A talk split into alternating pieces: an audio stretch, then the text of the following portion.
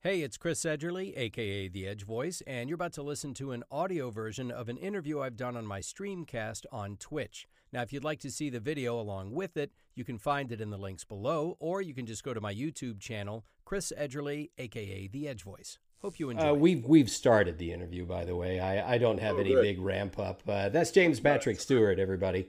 This isn't Talking even live.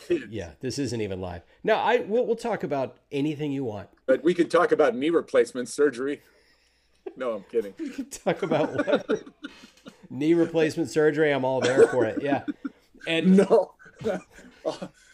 although, although I must say, I'm amazed. The guy I was, I I've been backpacking with for years was has been complaining about his knee, and uh, he was taking painkillers like it, like it was Gorp, yeah, just wolfing him down. And he finally got himself a new knee, and he went went up Kilimanjaro six months later. So, Oh, although. I don't need a new knee, let that be a lesson to all of us. But what were we, what were we were, we were talking about? What- well, I was asking you, uh, like, you have two sons, correct? Yeah, yeah. And you're done. You've shut it down. Hell yes. Yeah, That's so did. I. Yeah, we're we're we're in our fifties here, or less. I don't know. we're unless you're talking about we're going to be talking about vasectomies. Yeah. Oh no, that's all right. That ship has sailed, my friend. Oh no, that one sailed. At, let's. Here's my vasectomy story. Mm-hmm. And uh, I, when my wife was pregnant with our second child, and when you got past the 13 week, when you know, okay, the the fetus is doing fine, and and you're past that window where things can go wrong. It's like, okay, this should go well. You can start telling people that you're expecting your second child. And that's when I had the talk with my wife, and we said, "Look, we're we're not getting any younger. We'd like to shut this down at 2 And her uh, her doctor said, "Okay, well, there are two ways to do it. You can she can have the uh, the procedure done, or you can have it done for you, and it's a little bit safer if the guy does it." And I thought, my wife's already been through one C section. Time for me to step into this pitch and take one for the team. So. yeah. I gather up my son, and he's at that age where you're still carrying him around in basically a bucket, you know, the car seat, because he was not even one. It was maybe he, he was a little older than one. I walk into my doctor's office, and I just had asked for an appointment, and I sat down and I put my kid down in the corner, and he comes in, he says, "What can I do for you?" And I said, "I need to schedule a vasectomy." and the first thing he did was immediately look over at my son. It wasn't. It was just this reflex, as as if to say, "Is he that much of a problem?" These aren't retroactive, you know. you have to keep this one. This Uh, yeah. one stays. And, and so, yeah, he, he set me up, and I said, "How much does it cost, by the way?" And he goes, "Less than college." So, oh, I bet those guys have all the good jokes. oh yeah, yeah. So yeah, we took care of business there, and uh, as I say, the surge worked, and we've called the troops home. Yeah. There were a few of us, as, as I recall, back in the days when we were auditioning at CESD, when we were still Yeah. going in there and auditioning, who did that. I'm pretty sure that they should remain nameless. And I remember comparing war stories. It's Nobody was running any marathons for a few months. no, it was. Uh, let's put it this way: the walk out to the car after the procedure, I thought, God, this is this would be the worst time for me to get mugged because I would just give him everything. There'd be no Yeah. resistance whatsoever. Dude, Yeah. take it all. Take it all. I always thought it would be a really good way to get a lot of sex to just not tell your wife that you had a vasectomy and just pretend you were trying to have another child. I feel really good about this one, honey. Come on now. Let's. this was, yeah, I don't know what's going on. For sure this time. For sure. Yeah, the stars are aligned. Uh, you know. Yeah, that. that What, what- what's good now though is we got the you know the kids they're they're almost done they're they're extremely self-sufficient you know graham Right. is my oldest has got a job and okay, you know, so he's he, he's 16. he's 18 Okay, so your kids are 18 and what? 14. and, four, and 14 Oh, the 14 year old is like a he and i are separated at birth we have attention issues so i'm not looking forward to him driving he's definitely you know that's that's an Good times coming. Buy your helmets now. Yeah, because I was in my first accident. I was like 16 years old. I was driving in San Francisco. I was like, oh. whoa, you know, bam. So I'm, you know, I know that's coming. But So- uh, 18 and 14. Now, I have, see, I've come at this uh, uh, a slightly different angle. My older brother, I have three brothers. My oldest brother is 54 now, and he has twin boys that I believe are 10. And I have a seven and a nine year old. And my older brother, who is 53, has a 29 and a 25 year old. So he had them really young. And um, he told me that they're going to be your best friends until they're about 12. Then they don't want to know you until they're about 18, and then they start to warm up to you again. So That's nice to know. That's nice to know. Yeah. My, my oldest has a he has a voice that he does whenever he needs money. you can, it's just you know just like he'll be a lousy card player. You can you can just tell. He's uh, pretty much the only time he's ever agreeable. That's not true. He's coming out of the clouds. There's a lot of chemicals involved, and you're you you'll see. You know, there's a lot Yeah. of chemicals, a lot of hormones, and excuse me. There's just um. So I wouldn't want to go through that. And what's fun No. too is is to be in quarantine you know, in each other's faces constantly. Now we're lucky. We we we live down in uh, Palos Verdes, and my mother has a place out in Palm Springs, and she lives in England, so we can use that place whenever oh, that's we, we nice. run out of tolerance. We can get away Yeah. to La Quinta. You know, we live not too far from Dee Bradley. Actually, we run Okay. into him at, Whole Foods and Best Buy all the time. All right. Nice. But uh, um, did you, by the way, see him on The Mandalorian as the Mama Frog? No, that's a show that I have to get caught up on because Oh. I you would think with a pandemic you just have all this time to catch up on binging things, but my kids are homeschool age and so we are I mean I guess every kid is now. Yeah. And my wife is kind of in charge of that, but I still like to be around. And then I've got some regular records and auditions that I have to do. And then with the stream I do, it's two days a week, but I still find that my what my wife and I end up getting for ourselves is two hours in between the time the kids go to bed and we go to bed. That's it. Yeah. Two Yeah. hours a night. And Yeah. uh, we don't exactly just immediately run to the TV and turn things on. So Sure. I'm It's- it was nice out. to it was nice to see a little a modicum of affection between you and your wife at the very top of this, by the way, because you could very easily, you know, you, you, and I both know that there's that there's those moments after long school weeks where you look at each other and they're like, "Yeah, what do you want?" Yeah, believe me, I I have worked so hard at this. In fact, you were one of the first people I knew to meet my wife because I met her in 2008, and um, after just a couple of dates, I said, "Look, I'm going into my office for an audition. You want to come along?" She said, "Sure." She couldn't believe that somebody did what I did for a living. She yeah, couldn't believe, remarkable, isn't it? yeah, that somebody could sit on the couch for as long as I did and have disposable income. And uh, and I said, "Oh, welcome to the world of the unbelievable because you Yeah. it's just not fair." But we come in, That- you're outside with Quentin Flynn having a bite at the cafe. And you guys met her and then later I think you said, "What was she like 25?" I said, "No, she's she's uh, actually 6 months older than me." And you know, you guys had the same reaction I did. I thought she was someone in her late 20s when I approached her and that which makes me sound like a creepy old man, but the girlfriend I had had before was about 12 years younger than me and I wasn't really thinking one way or the other. Uh, other. I just thought, "Oh, I I like the cut of her jib, let me talk her up and things went from there." And um, she started meeting like some of my voiceover acting compadres and realized, oh, these are the people that aren't, you know, completely run down by the corporate anvil that, you know, are relatively free spirits. So, yeah, I I'm always happy that that this is the tribe that I've stayed in. It is it is an interesting segue uh, into how one would get into a business like this because for for me, you know, um, there was this sort of moment where I left the folks that were going nowhere fast, drinking, Yeah. doing drugs, uh, can't figure out why they're just not getting a call back.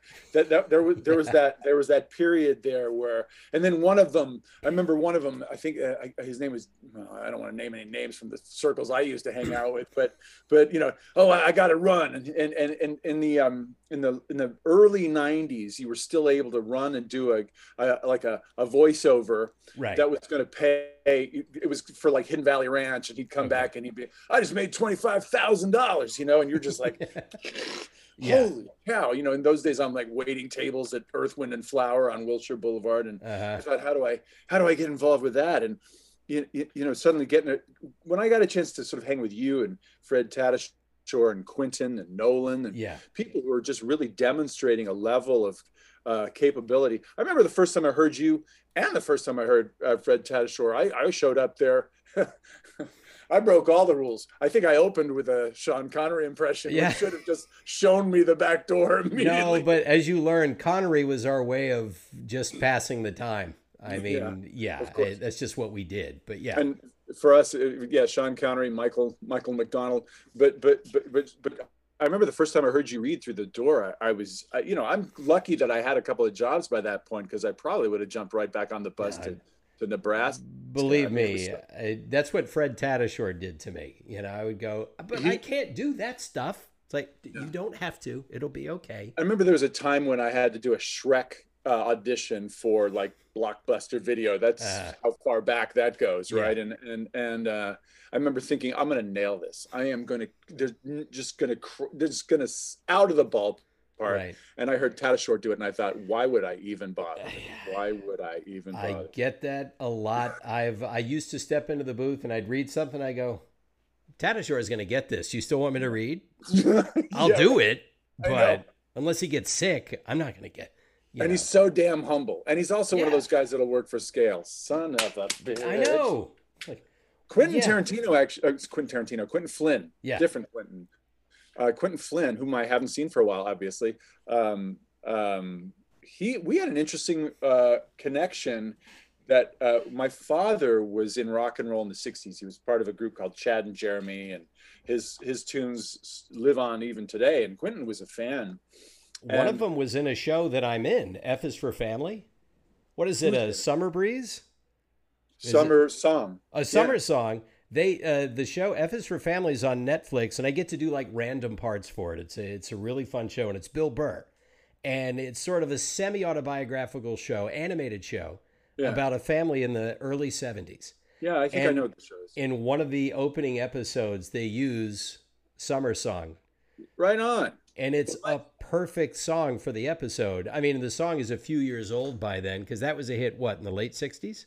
Yeah, I think that was 65. Okay, mid '60s. Okay, It was one of his, But- it was his it was his first hit and it was his biggest hit. yeah, You know, he had, he had four or five top ten hits, I think, but he but the summer song was big. yeah. And he was on actually he was on a Coors commercial last year, I think. Summer song was just a bunch of guys golfing. And then Still out there. one of his tunes was in uh, Once Upon a Time in Hollywood. Uh, Quentin Tarantino used him, so he had a good, good, good year. But um, but anyway, so my father, after Chad and Jeremy broke up, Yeah. was in this group called uh, Captain, and their claim to fame was they were in the op- they were the opening band on America's 1976 tour, where Sister Golden Hair, uh, Hair hit number one. They were we were in Oh, Honolulu at the time, but. I still had this tour jacket, and Quentin Okay. was a huge America fan. And uh, I remember just sort of carrying this tour jacket around. I had my dad's name embroidered on the, Uh-huh. the pocket. And I, in a fit of, uh, I don't know what the word is, but I sort of, I guess, dharma. I thought I Uh-huh. would just, you know, hey, Quentin, I got a gift. I got a gift Yeah. for you. hmm And I gave, I gave it to Quentin, and Quentin was like, "Are you sure?" And I'm like, "Yeah, yeah. Trust me, I'm never gonna wear it. I won't, you know, ta- you know, take it." And the next day he wore it to a session, and the engineer leans in and says, "Where'd you get that jacket?" And Quentin says, "This friend of mine, uh, his dad was in the opening band. He goes, I played keyboard in that opening band. I have that jacket too." And that's how my dad reconnected with his old keyboard player. Was That's because awesome. jacket to Quentin.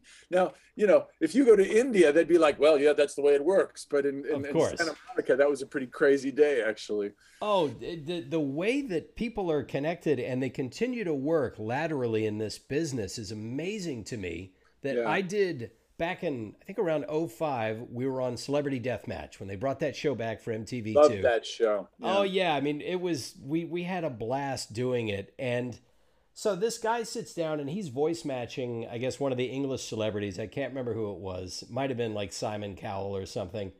Simon And- Pegg. Yeah, maybe. And at I don't know how it came up, but he was the bassist for Foghat. He used to play with Foghat. Maybe just tour with him. I don't know. And I thought, are you kidding me? And so I'm sitting next to the guy that played, you know, Slow Ride. And I thought, I love this business. All these little ways that moments from your past that are stuck in your mind that Mm-hmm. created moments in your memory. Now you're sitting next to a person that helped create one of those moments. And to me, that's what the Dream Factory is. That's that's why I love being out here. It's pretty crazy. I had a moment because I'm a drummer. My dad raised me as a drummer, It- Okay. and he raised my brother as a bass player. Because in the '70s there were no drum boxes and there were no fake basses. There, Right. you know, he needed that. He needed his boys to help him write songs and stuff like that. So I'm a drummer, and I grew up listening to guys like Stewart Copeland, Phil Collins. And when Sting left the Police, he was Mhm. in this group suddenly with these these these these ringer musicians, and Yeah. one of his name is Omar Hakim Uh-huh. and he's a phenomenal drummer. And what was so strange was recently my father, you know, my father's getting up there in years, and every year I would visit him, he'd say, "Where's my album? When are you going to give me an album? Where are you going to give me an album?" and you know, it doesn't mean much to anybody else, but I recorded an album for my dad, you know, and I, um, I've started recording some other songs recently, thanks to uh, being quarantined. And I actually thought, well, hey, you know, Omar's probably stuck home too. He may be available. So I sent an email to him along with one of the songs from my first record called Mr. Give. And he sent me an email back going, man, that's a great song. He goes, your drumming is right in the pocket. And I thought, isn't that funny? I mean, how the hell did that happen? How did I end up in in in Omar's face, having him, you know, being willing to play on one of my songs? But not only that, throw me a bone by complimenting my drumming. That's like, how the hell does that happen? That's Yeah. one of those things that could only happen when you hit 50, because it sure as hell ain't happening at 24. no, no. And even if it did, would you have the presence of mind to appreciate the moment? I mean, Good I point. yeah, because I've I've heard you tell a story or two around the office about your journey through uh, show business to arrive where you are now, and like being in Pretty Woman as uh, as you know a featured extra pretty much, and and how it took off from there. And and the ways that you can step wrong in this business and never book another job are countless. And even if you do everything right, sometimes it still doesn't lead to anything else. I have lots of friends who had a window of years and then since then they just haven't worked. And you, a- know, yeah, and just uh, when you were starting to book some on-camera stuff, were you aware that okay, this may not last, or were you thinking, oh, I got all this momentum, this should just keep going, right? that that I think probably by that point I was just so numb from being disappointed that I I, I was no longer walking into a room assuming the worst. I, I Okay.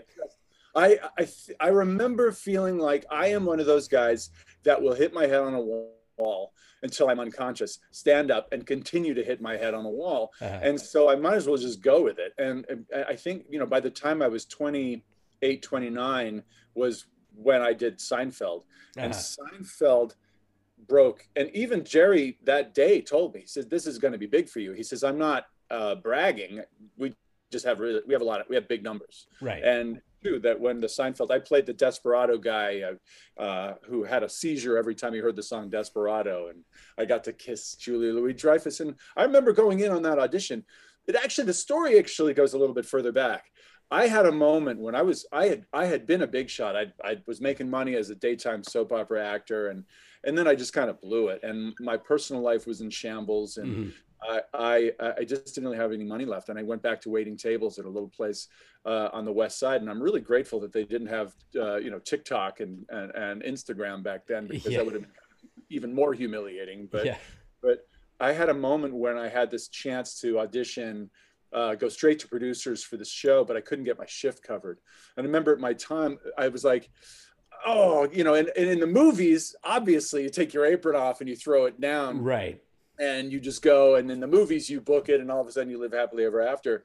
And i remember just feeling like damn it i can't leave this guy. I can't leave him hanging. And uh, uh, i was like i just told my my agent i'm not going to be able to come in. And my agent was pulling his hair out. He goes are you freaking crazy? But the strange thing is is that the same casting director brought me in for seinfeld a week later. Uh-huh. so again dar you know dharma there was this weird thing happening and and i ended up doing the the, the seinfeld thing and that opened a bunch of doors there's a, Yeah. just a lot of auditions i would never have gotten if i hadn't done that show Yeah, and it, this I, I have uh, people that will watch that are either fans of say voice acting or just acting in general, And some of them are banging their head on that wall and they want to Yeah. know, geez, what did you do? Or what do I do? And th- Good sometimes, people, talented people. yes, yes. And, and uh, sometimes all I can tell them is you have to love doing this because there is no guarantee. No matter how good you are, there's no guarantee that you'll make it. Now, if you're good, somebody will notice you. Now, sure. that may not be, um, it may not be Steven Spielberg, but somebody 10 or 12 rungs down the ladder is going to become aware of you.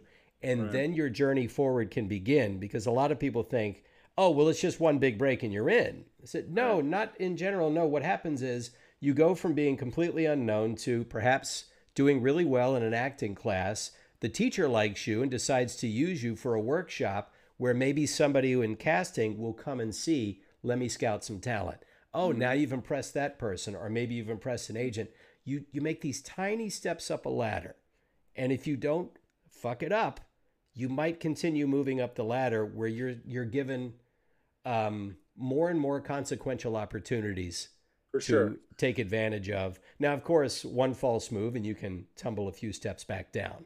looking looking back at your journey Yeah. were there pieces of advice in retrospect that resonated that you go boy that guy was right on the money that Yeah. guy something i would tell my kids Yeah, uh, when I was in stand up, because I started in stand up. I mean, I did some acting in college, but stand up is where I really found my footing.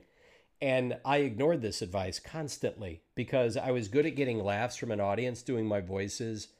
And I would hear comics tell me, those, those voices are great. If you can find a way to be distinctly you in addition to doing the voices so that you're just not a human jukebox, then that's really going to work for you. If you can find a way to get across who you are. And I heard it, but I wasn't really listening. And cut mm. to 10 years later, I'm working as a comic, I'm on the road, but I'm burned out because I hmm. don't really know where I'm going. I hmm. just know I got to keep working. I got to book this week and that week so I can pay rent. And I'm doing okay in the clubs, but I'm not memorable.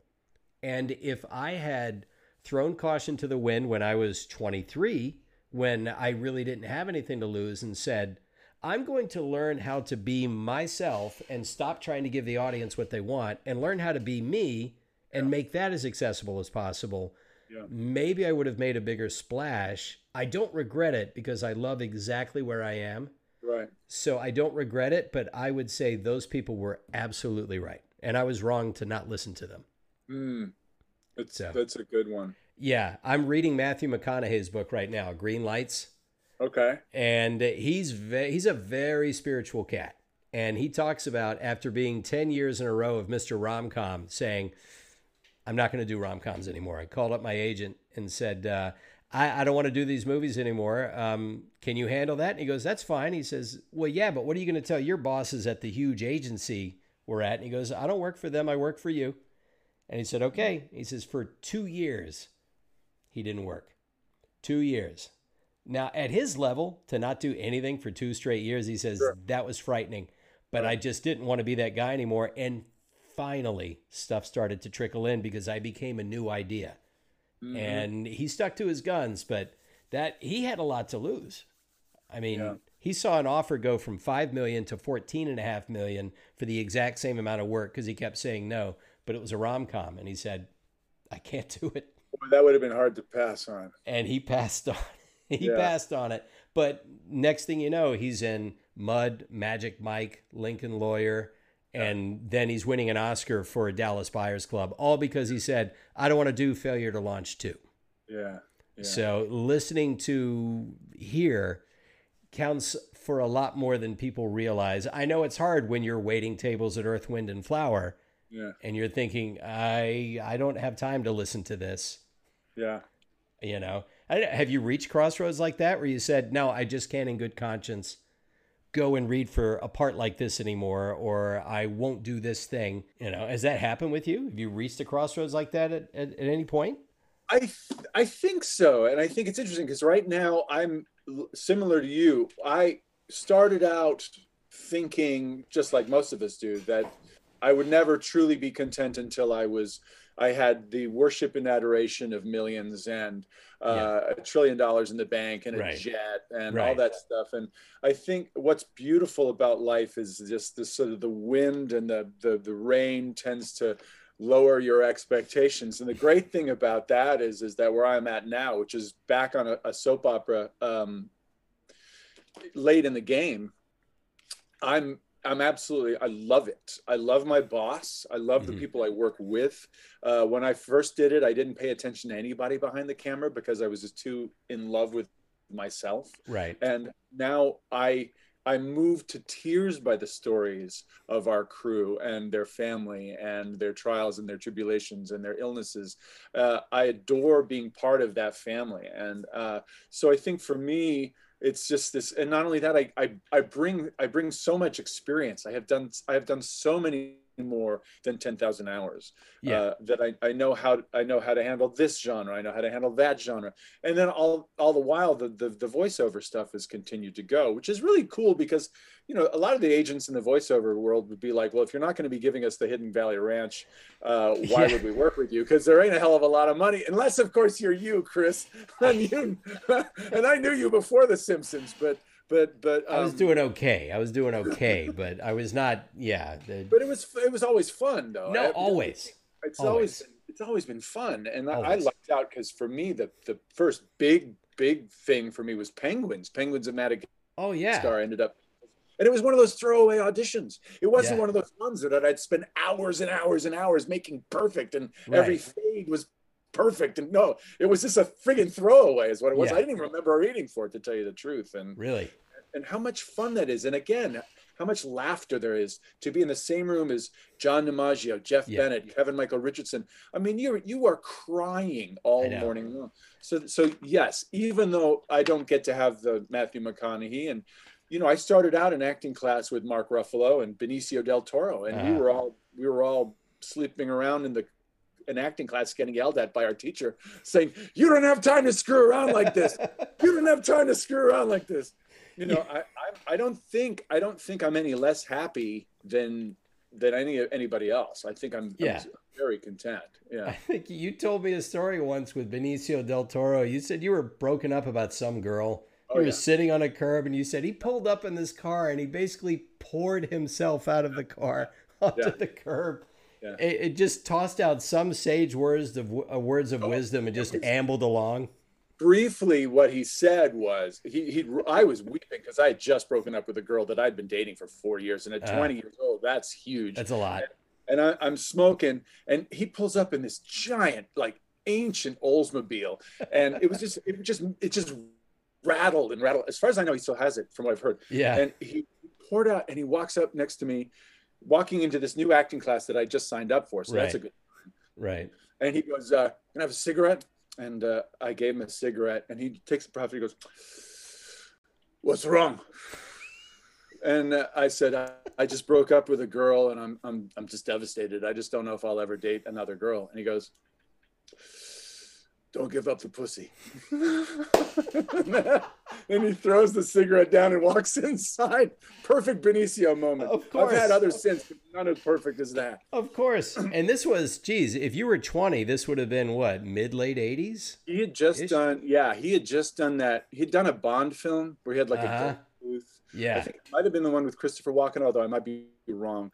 But he didn't have any dialogue. And for my money, he stole the movie. All right. Which but you know you can make an argument for subtext yeah. but there are people like benicio and like christopher walken yeah who naturally right not watch them right yeah. there's Walken used to live on my block in, in on the Upper West Side of Manhattan, uh-huh. and I would see him walking down Broadway, and you could not stop watching the guy. You, you you knew every thought he had, every time he looked at the magazine, every time he, you know, grabbed a piece of fruit.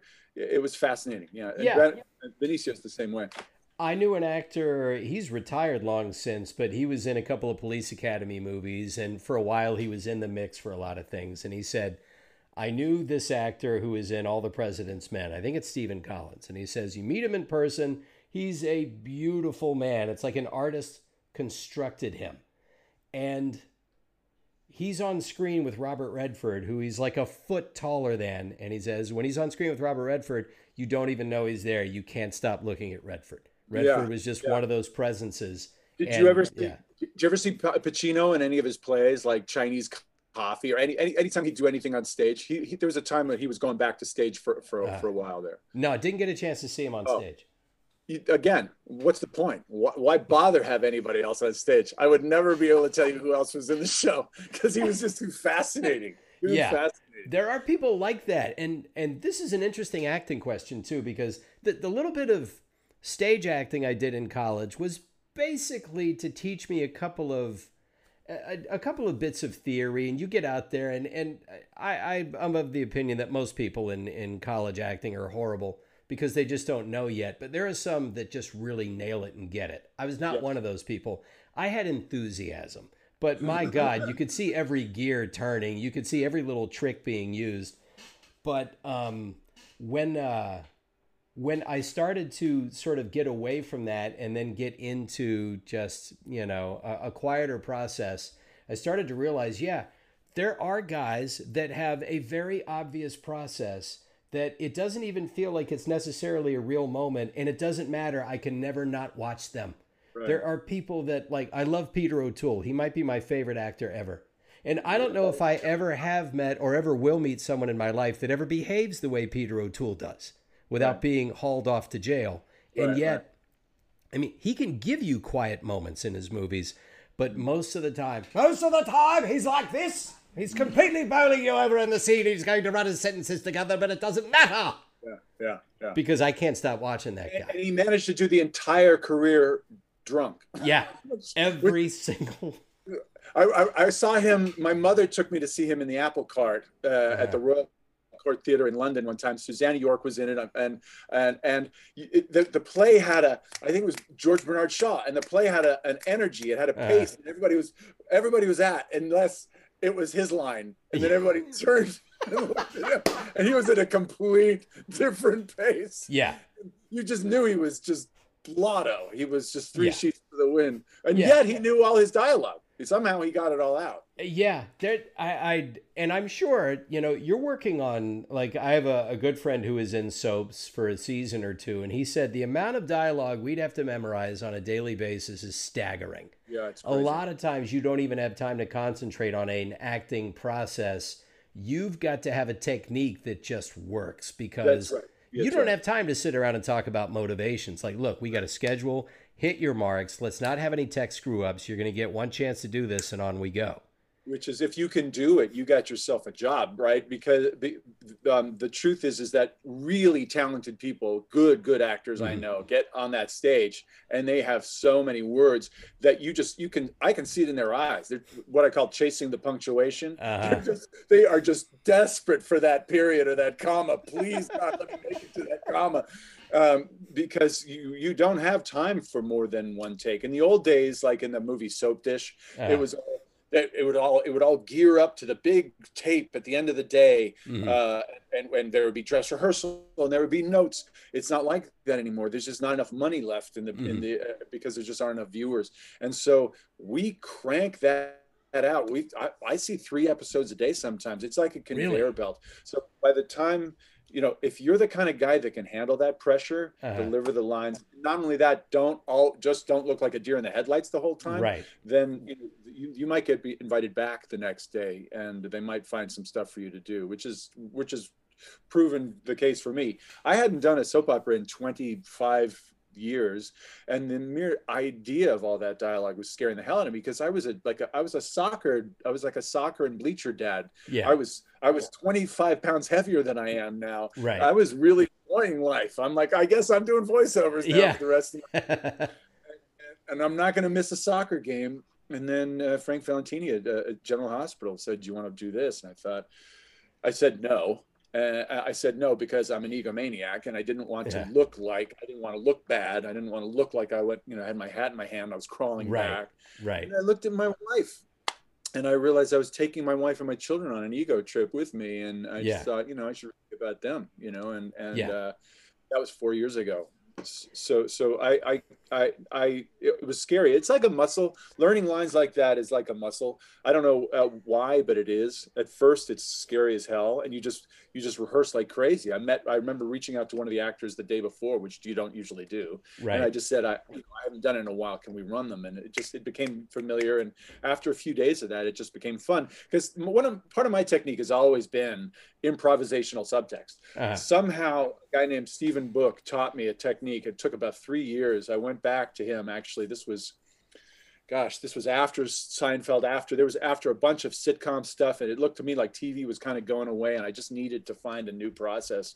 And he taught me a way of improvising almost like a second layer of dialogue going on and mm-hmm. within the text. Mm-hmm. And it, it's a lot of work. It takes a lot of practice and a lot of rehearsal to to feel comfortable enough with the dialogue that you can play around with a melody behind it. Mm-hmm. But mm-hmm. but uh, it it pays off, especially in so especially in soaps, because those words, believe it or not. aren't always written like you know uh, like Shaw or uh, Ibsen. No, uh, you know they're definitely. Uh, it's sometimes you feel like a machine has written them. Like uh, yeah, you know, uh, I, I once got, um, are you perturbed about my, my pending nuptials? How's that for a piece of dialogue?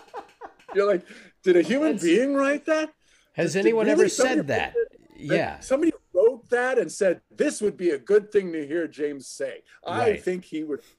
So yeah. I, I sure at that day, I, I just, I just said, are you upset that I'm getting married? And I, you know, nobody said anything. So, okay, that's good because because yeah, I, the those writers because uh, I'm the game I'm known for right now is Apex Legends, and there are a lot of characters in the game, and it's an ongoing game. So they're continuing to deepen the story, the backstories of these characters, and they have several writers. One of them came from the world of soaps, and then he went into the world of wrestling. So he went from soaps. His name's Tom Casiello. Yeah. Yeah. Yeah. So he went from soaps to wrestling, and then he says, "This is the first time I've been able to catch my breath," and because he said, as as hectic as soaps are, he says wrestling is a completely different animal in terms of pure adrenaline and volume. And he says Vince McMahon is standing there as the show is being taped, and he's rewriting stuff on the fly.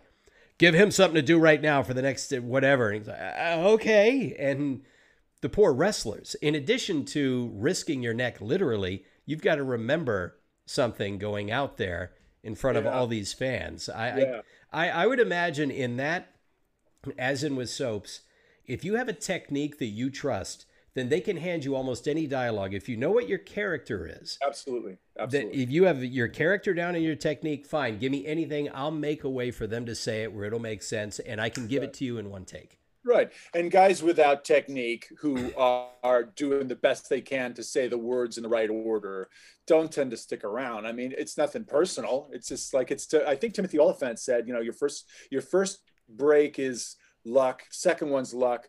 Uh, third one, you better know what you're doing because if you suck, you suck, and they figured it out by now. Yeah, you know, yeah, uh, I, I, haven't seen. I think, yeah, I haven't seen many people get a lot of chances if they haven't yeah. already proven themselves in some way. Like, okay, yeah. it's worth going back to the well for this person because they've shown that they can do it. Yeah. So I, I, think, I think you said. I'm sorry, I interrupted. Go no, ahead. go ahead. Go ahead. I think you said it. You said it earlier. I mean, you, I, I, am. I well, I'm the guy. I'm the guy that would do it if no.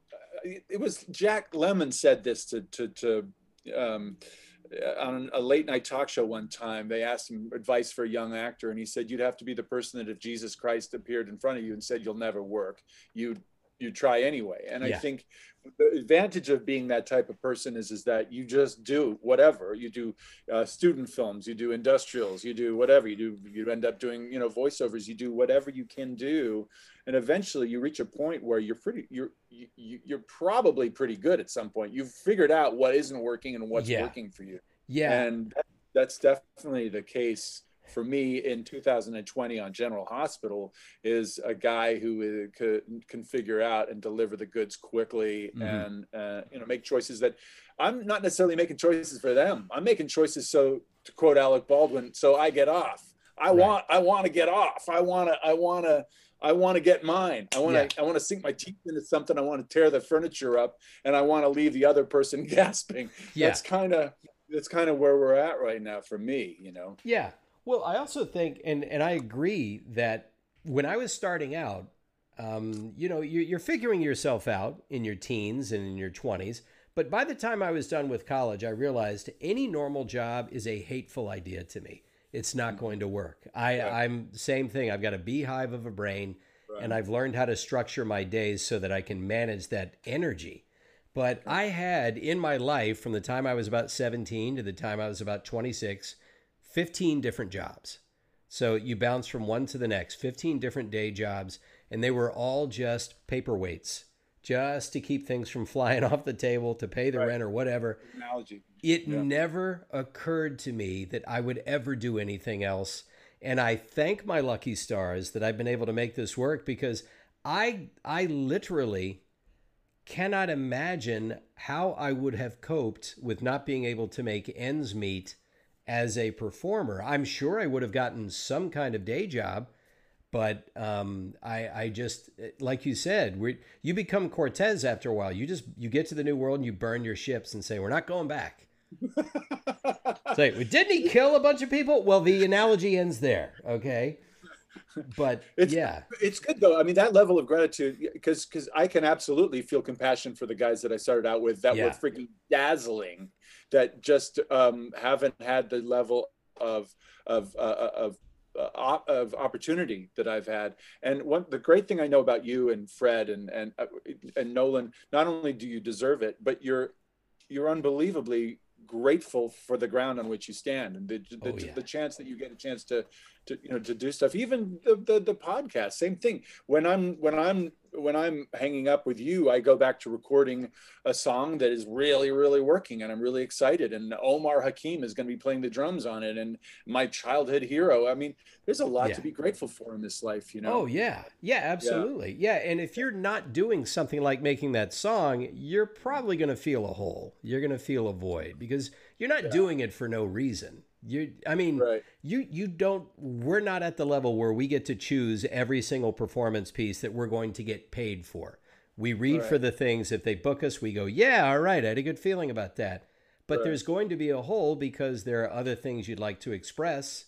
So luckily, you've got this foundation of skills, and you can say, Yeah. I'm going to go make an album.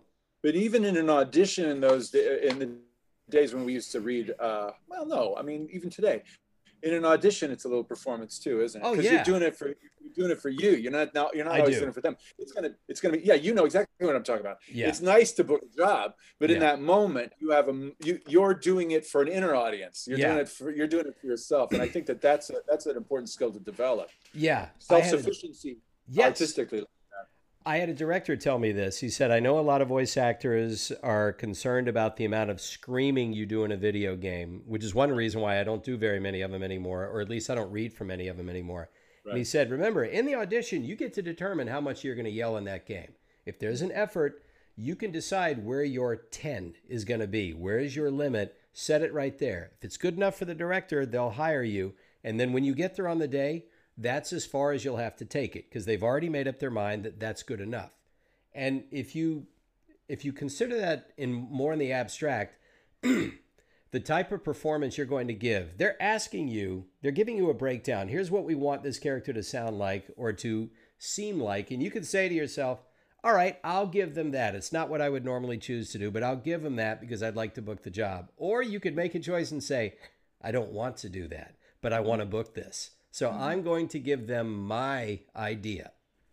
And so, as you say, I'm going to play to my inner audience of one, and I may not book it, but it's going to be gratifying to take control of this audition. and you and I both have, I'm sure, uh, many uh, moments where that that paid that bore fruit, right? I mean, I, I, the, the moment I'm thinking of is Jag when I, I wanted this job on uh, on J, uh, Jag, uh, and I just read it and I just thought, I don't know why this guy sounds Irish to me. It's not written as Irish, Yeah. but he sure sounds. And I thought to myself, no. And I thought, yeah. And then I started just I threw on the I threw on the uh, you know the, the English raincoat and I just sort of I just started to turn into lock, stock, and smoke and barrel.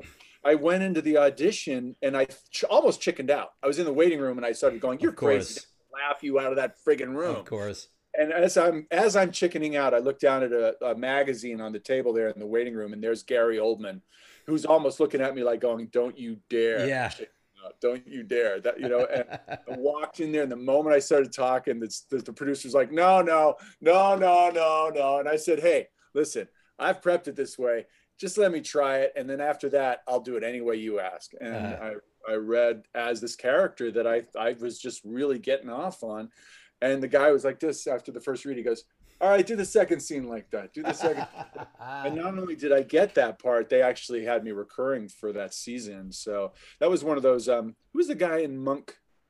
Uh, uh, Tony Shalhoub. Tony Shalhoub. That was one of those moments, right? Because in Uh-huh. Wings, he was supposed to just be a waiter, Right. and he ends up getting like a series regular role because Yeah. he just, you know, he just he he was doing something to, to, to get off. He Oh yeah.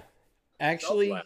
To reference McConaughey's book again, because he takes a lot of chances. I mean, when you see his upbringing, you realize, yeah, this guy, he's he's a piece of work. He said, um, I I took a break. This was around uh, like right around two thousand ish, and um, I shaved my head because I was losing my hair. And he's just very open about this. He said, I was losing my hair, so I thought I'd shave my head. I was hired, I was cast to be in Reign of Fire with Christian Bale. So I decided I was going to shave my head and I grew a beard out. And um, suddenly I get this phone call from a producer.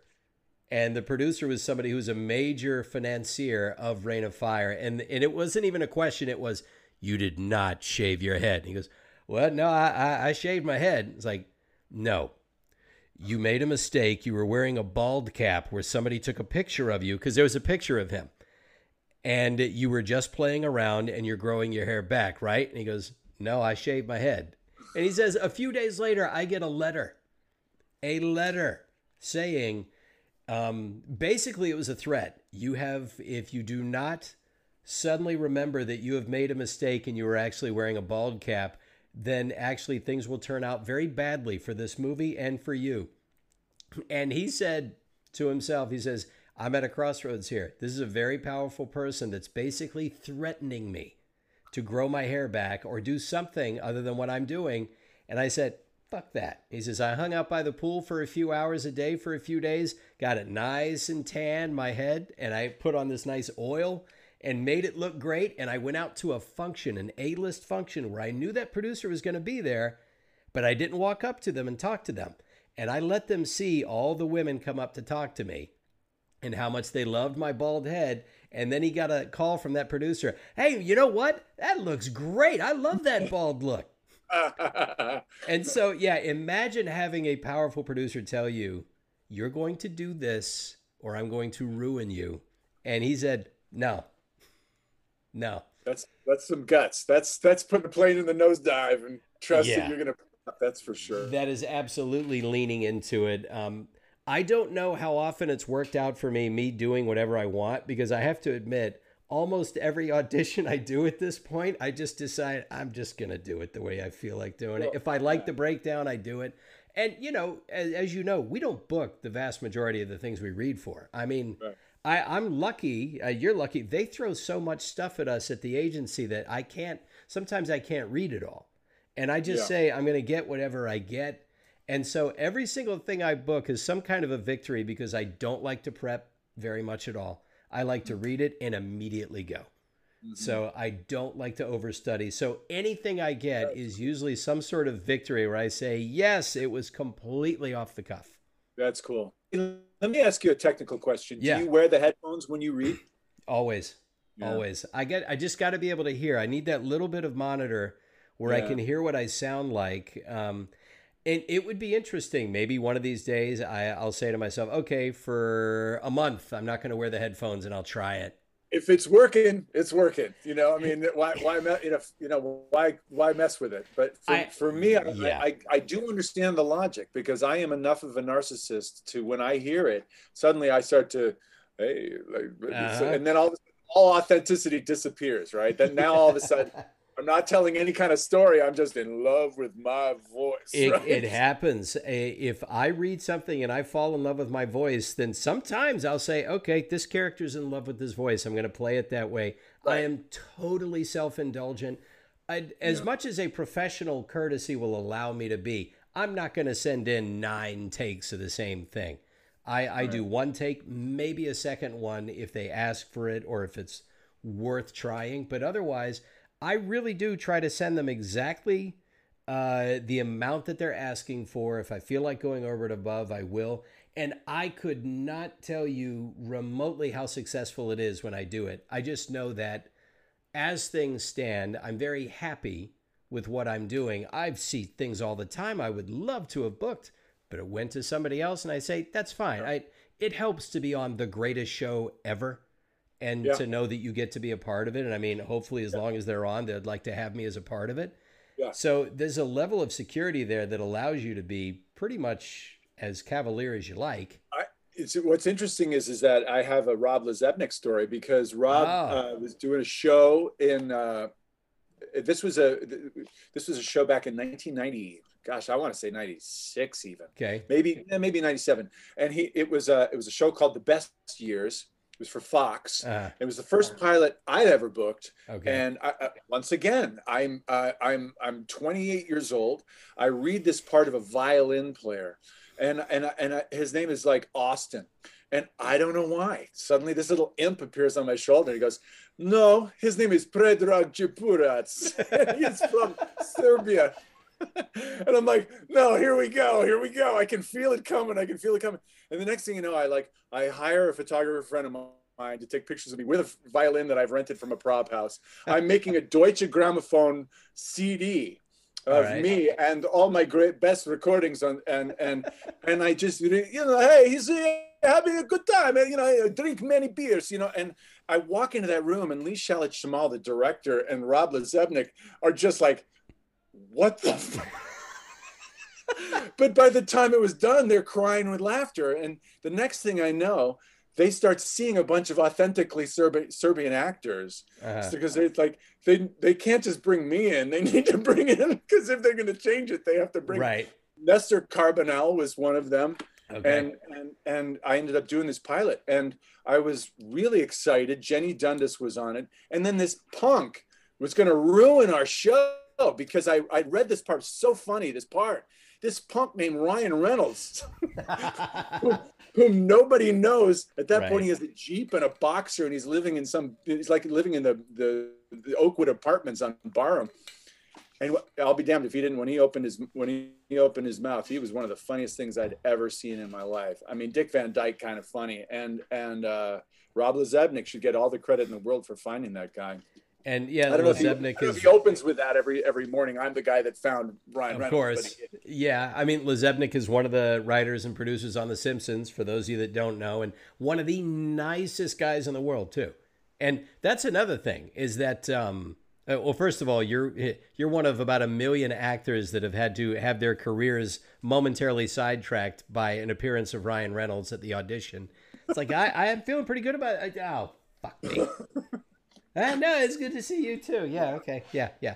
But yeah. um, the the uh, I guess the cliche is you know nice guys finish last, and you got to be ruthless to make it in this business. Yes, there are assholes that have made it, and there are ruthless people that have made it. But I know more nice people that have made it than I know assholes. Yeah. And Rob is one of the nicest people you could ever meet, and he's done quite well.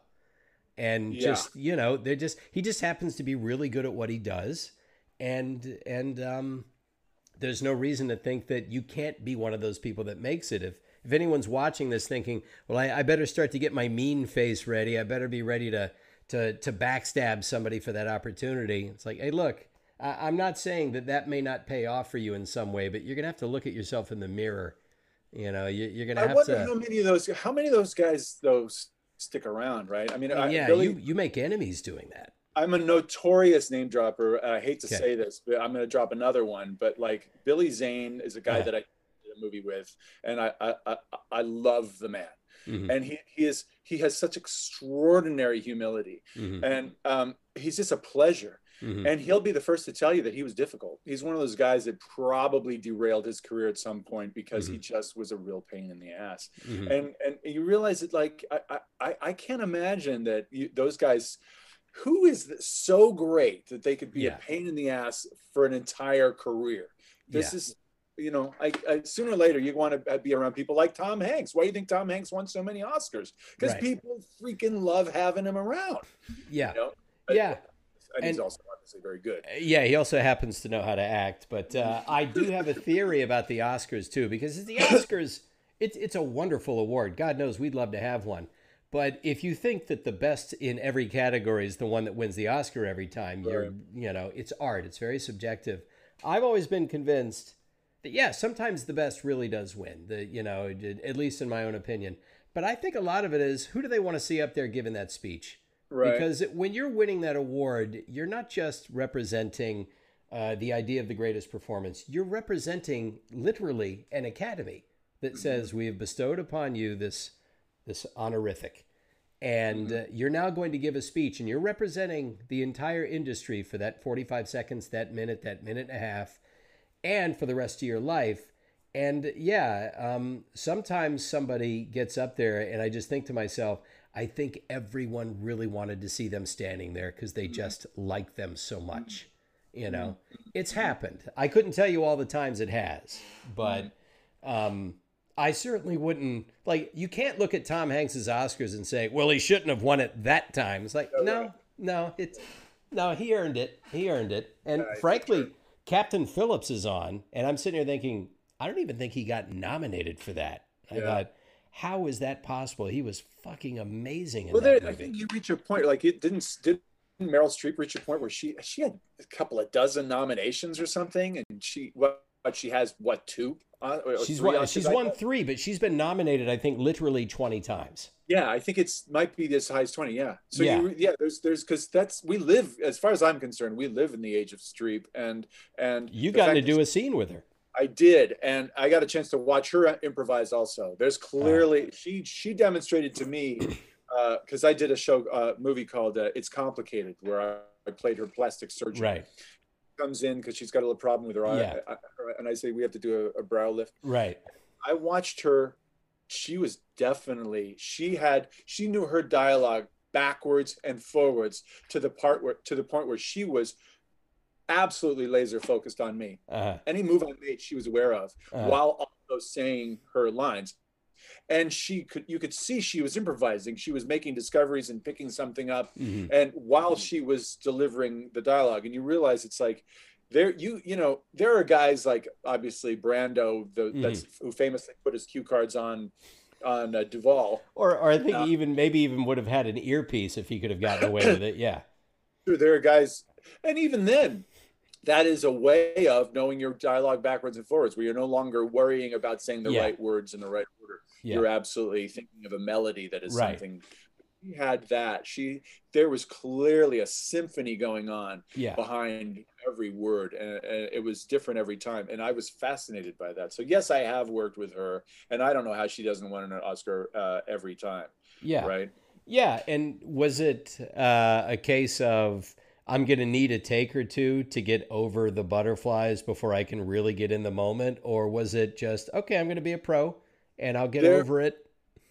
There was a little bit of both. I, I think I, I had specifically shown up saying, I'm going to treat this like I'm, I'm not going to, um, I, I, I'm, I'm not going to approach her. I'm not going to talk too much. Uh-huh. Uh, I won't make a lot of eye contact. I'll give her a ton of space. I'll let her come to me if she wants to. And, and, uh, and I just said, you know what? I, I, remember when I was on All My Children, the first time somebody put an Armani suit on me, I was walking around like this, and and and, and the wardrobe guy comes up and he goes, "Sweetie, sweetie, sweetie," he says, "You got to wear that thing like a pair of jeans because right now that suit is wearing you." Yeah, yeah. Get comfy. I think it's possible that sometimes things can mean so much that you're like nothing good's right. going to come from this. So you just deep breath, just let it all go. It, it it'll be what it's going to be. I learned that from my marriage, from my not my marriage, my wedding. Yeah. I realized it's like I can either try to obsess on all the details or I can just yeah. let it be what it's going to be. And it was a hell of a lot more fun that way, I think. Yeah. How long have you been How long have you been married now, Chris? Well, let's see. Uh, 10 years. Uh, this April is 10 years. We met May 30th, 2008. We have like Yeah. three different anniversaries. We have May 30th is the day that we met. Um, February 14th, a year and a half later, I popped the question. And then April 17th, we got married. So we have three different dates I have to remember. But minute. Got married right after, like a month later. I, or- I proposed to her February 14th of 2010, and I said, baby, I would marry you tomorrow. But it's up to you as to what kind of wedding you want. Because, it, you know, to me, the, the fact that we're married is more important than the ceremony. The ceremony is something that it's, it's a moment that we can treasure, but then there's the rest of our lives. And I don't see the wedding as an omen. I just see it as something that we culturally are going to do. She just said, you know, I just want to be able to see the ocean. That's all. If we could do it somewhere we can see the ocean. And after much going back and forth about what it's like to rent a house in Malibu for a wedding and blah, blah, blah, we found this spot in Pacific Palisades where we used to, we would go to open houses together and just look at places we'd love to live in. And then we'd go to the Gelsons nearby and then we would go and um, we'd get cookies and then we would go sit and look out and look at the ocean. And I thought, why don't we just get married there? There's mm-hmm. this part of the street that the city owns, but nobody owns it. It's not private. And so, yeah, we showed up, and Fred Tatasciore was our minister because he's an ordained minister. was he in character? I, I was hoping, but I, I talked to Pat, our agent, Pat Brady. I said, Pat, I must know someone that's a minister without me knowing they're a minister. And she goes, Fred, the Universal Life Church of Modesto. this is an online, it's an online church, and he is an ordained minister, and he's married people before. So yeah, Fred showed up. He married us, and then he went back. He he came. He left a convention in Orange County to drive up to do our wedding and then he drove back down. And so, yeah, we've been married for 10 years. What I learned, and I think maturing makes you better at every single thing you do. I think I got mm-hmm. better at acting. I think I got better at life because I just started to try and make myself a better person. And I have noticed that the choices I used to make relationship wise were about um, excitement and some sort of odd chemistry that I was addicted to, but it never made for good relationships. And when I chose the right girl, when I chose the girl that I knew was going to be my best friend and that I could have chemistry with, it wasn't going to be this crazy volatility that would be exciting. It was going to be a very steady, low hum of contentment that does have wonderful moments, but we just, that's our chemistry. And Right. as I've as I've continued to work and build a career, I've noticed that oh, you're also living your life while you're doing it. And suddenly I have context for when I was younger working with comedians that had that had wives and kids and mortgages and then working with other guys who were voice actors who also had wives and kids and mortgages. And I thought, that's weird. What's it like to not be single and not to do whatever I feel like at any one time? When you get a wife, when you get a partner, when you get kids, when you get a mortgage, yes, you still love acting as much as you've ever loved it, but you are even more so motivated to be a professional mm-hmm. because there's more than just you and your ego riding on all of it. Right. Right. That's when you said, I don't know if it's right for me to take my wife and kids on an ego trip about doing this soap. You realize uh, my creative choices have far more ramifications than just my ego now. Yeah. And I don't know if people consider what it's like to not just be an artist, but how to be an artist in the real world where you have to create a career, a career, curate a career, learn to manage your finances so you're suddenly not just being desperate at an audition because you don't have enough money. So there's a whole side to art that David Bowie talked about this. He said, I think musicians and artists need to learn how to be better business people. Mm. And um, one thing I learned from you is that you had a financial planner, an accountant you talked to. It's like you were getting your ducks in a row a long time ago. Yeah. Yeah. You know, I think I, I think artists don't consider that enough. Yeah, isn't that the truth? There's a lot of stuff that I felt I didn't need to pay attention to early on because I was going to be an actor, and who needs that stuff, right? Right.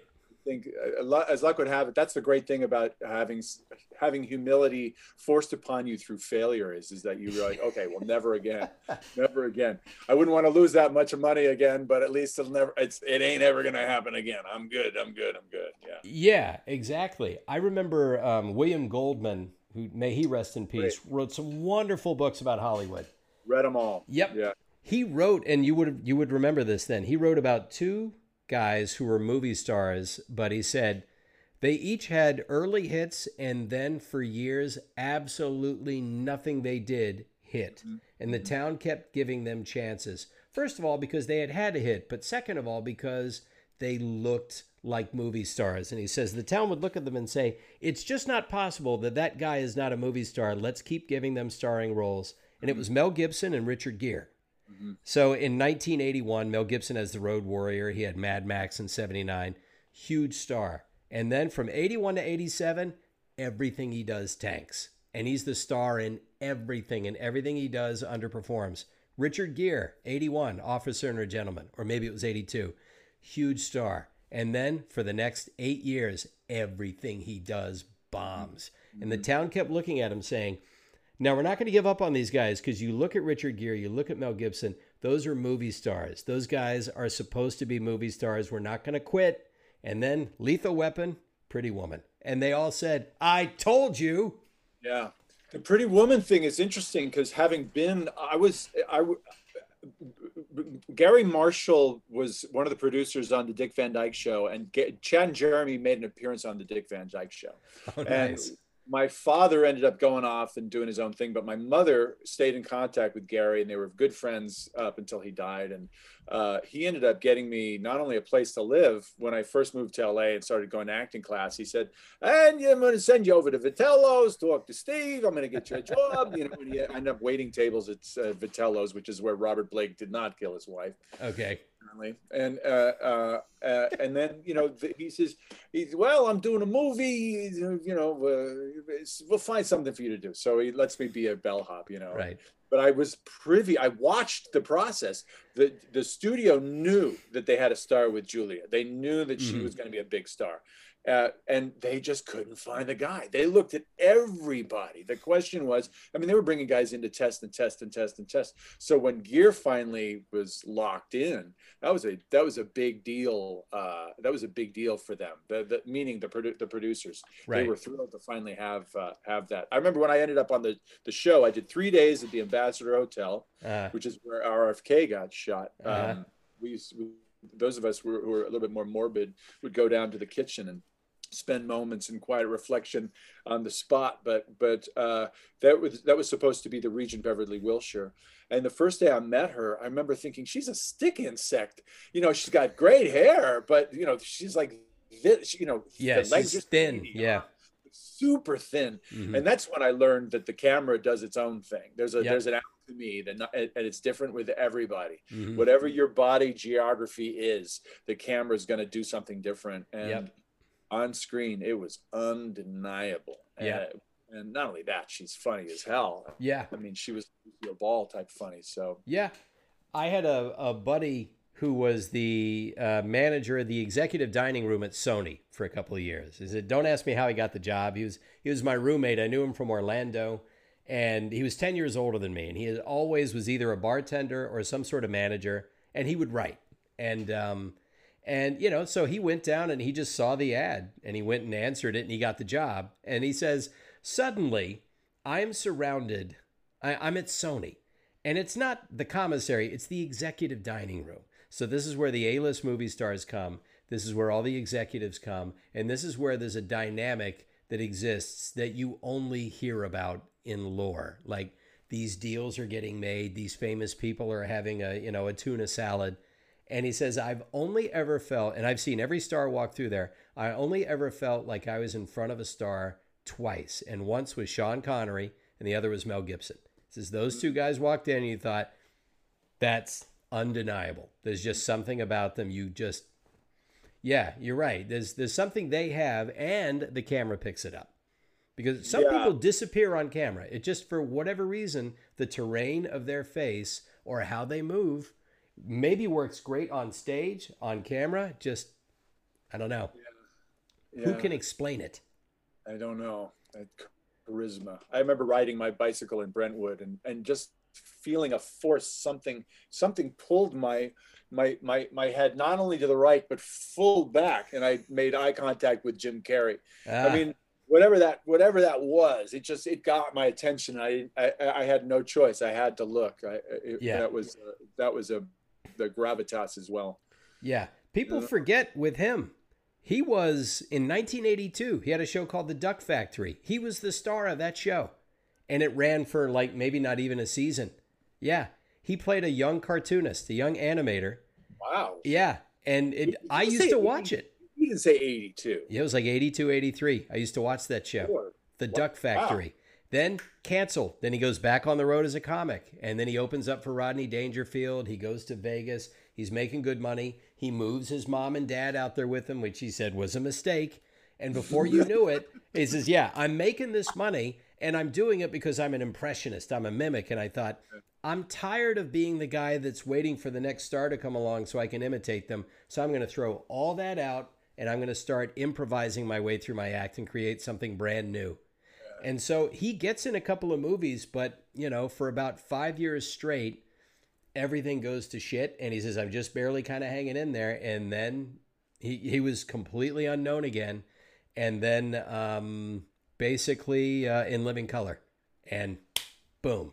But he already had his first chance at 82, 83. And then he goes back to being unknown again.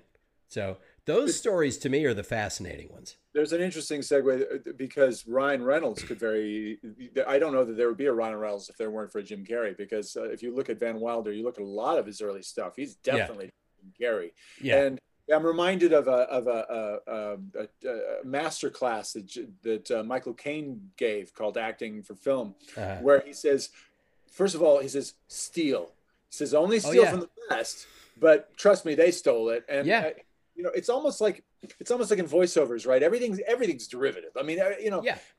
everything is based on something else, right? Yeah. Like Dan Castellaneta, right? I mean, doing doing uh, Homer Simpson is uh, is uh, is Walter Matthau, right? I yeah, mean, at first he was Walter Matthau, and then it morphed. nicely, Felix is a friend. Felix, you just baby Mr. Triple Player, you're crazy. Yeah, yeah. Well, so you know, here he is doing Deadpool, but you know, it all started with Jim Carrey. Yeah, and I think Al Pacino, when he was shooting Heat, he was going back to playing a police detective, and he's surrounded by guys who grew up watching Al Pacino movies, and he says, "I'm here to study. I'm here, boys. I'm here to study you. I'm here to study how to be a detective." Well, they watched Serpico growing up. Yeah. That's how they learned how to act like a detective because they want to be like Serpico. They want to be a detective. That's So- amazing. Yeah, so he was watching people that watched him. That's that's pretty cool. Yeah, exactly. And it's true. No matter what you steal, somebody, you know, they'll tell you, like, where'd you base that character? I think um, Tom Hardy said he based some of his voice for Bane in uh, The Dark Knight Rises. He says that was based on uh, this boxer, I think this uh, British boxer he knew of that he really liked. And so he took some of that. I think it might have even been Welsh, you know, took some of that, took some of something else. I'm doing a show now for Disney called Amphibia, where Mhm. I play One-Eyed Wally, Uh, and I tell you what, man, it, it, it's just straight up Dudley Moore. I mean, is it? It's just it's it's it's a completely unapologetic steal my favorite moments in Arthur.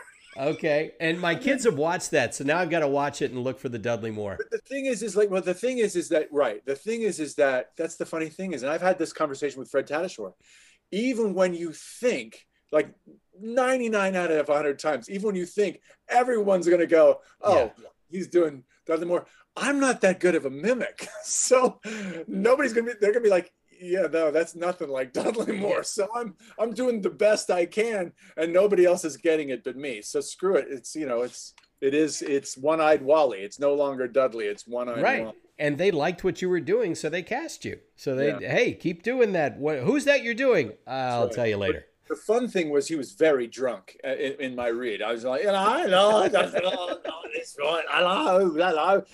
And so of course they're like, we love it. Now not so drunk. Okay. That was a whole thing I was hanging my hat on, but let's let's, let's Okay. Yeah. Let's discover what he's like when he sobers up. Why don't we? Yeah. exactly a sober Wally. Yeah. Now, Well, how much? would- of- now he's definitely two. That would be two-eyed Wally. Then. yeah, two-eyed Wally. Yes, two-eyed cranky Wally because he's Bright, hungover. bright-eyed Wally. Yeah. Okay. Bright Wally. Once again, the, once again, the committee has, whittled away everything authentic. Of course. Now, how much time do you think you spend doing on camera as opposed to voice acting? I mean, you're you're still going in to Yeah. to record stuff for um for Well, General Hospital, right? Right. We video. I do. I. That's a lot. Uh, that's a lot of work. That's probably. I probably do two, three days late uh, lately, and they test us every three days, Okay. and we're wearing masks all the time. My boss has been excellent about doing that. Frank That's is, good. he's been approached by by a lot of TV shows to to teach him how he's done it. You know, and I luckily uh, uh, uh, the, the, the the working at home has allowed me to to have a more flexible schedule for the for the voice gigs, right? So they'll they'll they'll grab me when they can, and so, but it's definitely the the General Hospital thing. That's a lot. That's a lot of work. That's a lot of taping. Yeah, and you you know you bring some of that home with you because you're just wiped. I mean, just if, if I had to drive across town to do a job, I would tell my wife, "You're not going to see me. The job is only about an hour, but you're not going to see me for four Yeah. because I got to get there, I got to get back." and you know where I live. I live in a part of LA where a lot of people retire to, right? There are people Yeah. that look at me and they they go, "I can't believe you're so young to move down there. Why? It takes forever to get there. Why would you do that?" And of course, you know, the, it's it's just the quality of life. But yeah, I'm on the freeway an, an hour uh, each way to, to to to get to work, which is pretty amazing because I I really was enjoying just showing up to all my kids' ball games. And all of a sudden, I start booking work in Burbank and Silver Lake of all places. Yeah. Is there anything that would lead you to move closer to it, or have you basically you've created your sanctuary and you're not you're not budging? No, it's great down here. I, I remember when when people down here we were looking at houses and stuff, and people down here were saying, "No, it's it's excellent." I thought they're like a bunch of Stepford wives. There's got to be a catch. Why Yeah. why does everybody love it? Well, we've been down here six years, and I get it. I mean, I I I, I don't know that I want to die in LA. Right. I don't. Frankly, I don't know. We were we talked about this. There are other Yeah. places I might like to investigate before I decide to kick uh, Yeah. kick up days. But but in, in terms of living in Los Angeles, where where I'm at is very bucolic, very green, long drive, long streets with old trees. Yeah. Uh, it, horse, you know, horses walk by my window. It's um yeah, it's kind of perfect for us, and Yeah. we're close. To, that's good too. It's it's important. There's a great line in Argo where um, Alan Arkin's character is asked by Ben Affleck. It's like, you know, why don't you have a relationship with your daughters? And he said, I, I've been a producer for a long time, and in this business, it's hard to get it off you. And mm-hmm. it, uh, he says, I, I was too into it, and I couldn't get it off me, and it tainted my relationships. And mm-hmm. I always understand because I've done this too. When somebody moves away from the nexus of this business, I mean, mm-hmm. as it stands, I'm not that far away from the studio where I would do most of my work. Right now, it's all from home, but I feel like it's uh, it's something I want to get away from. And when you when you move to a place where there's a different pace, you feel like okay, I'm leaving the dream factory behind and I'm going to walk into this nice everyday sort of it would seem mundane to other people. But because we get to do what we get to do, mundane is just fine. You Isn't know? that the truth? And, and, and, uh, Dave Chappelle talks about that. How at the end of the day, what's going to save us is community.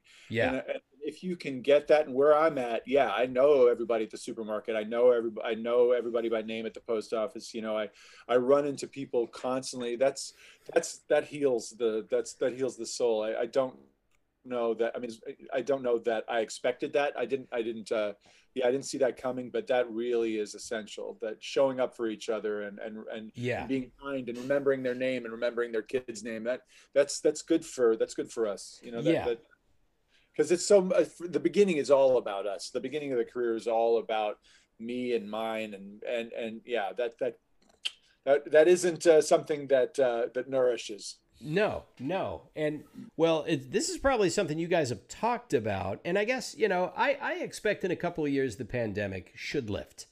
And uh, it, it, from your mouth to god's ears yeah, exactly. As I offer a prayer, as I offer a sacrifice to whatever God you choose, you know, there it is into the ether.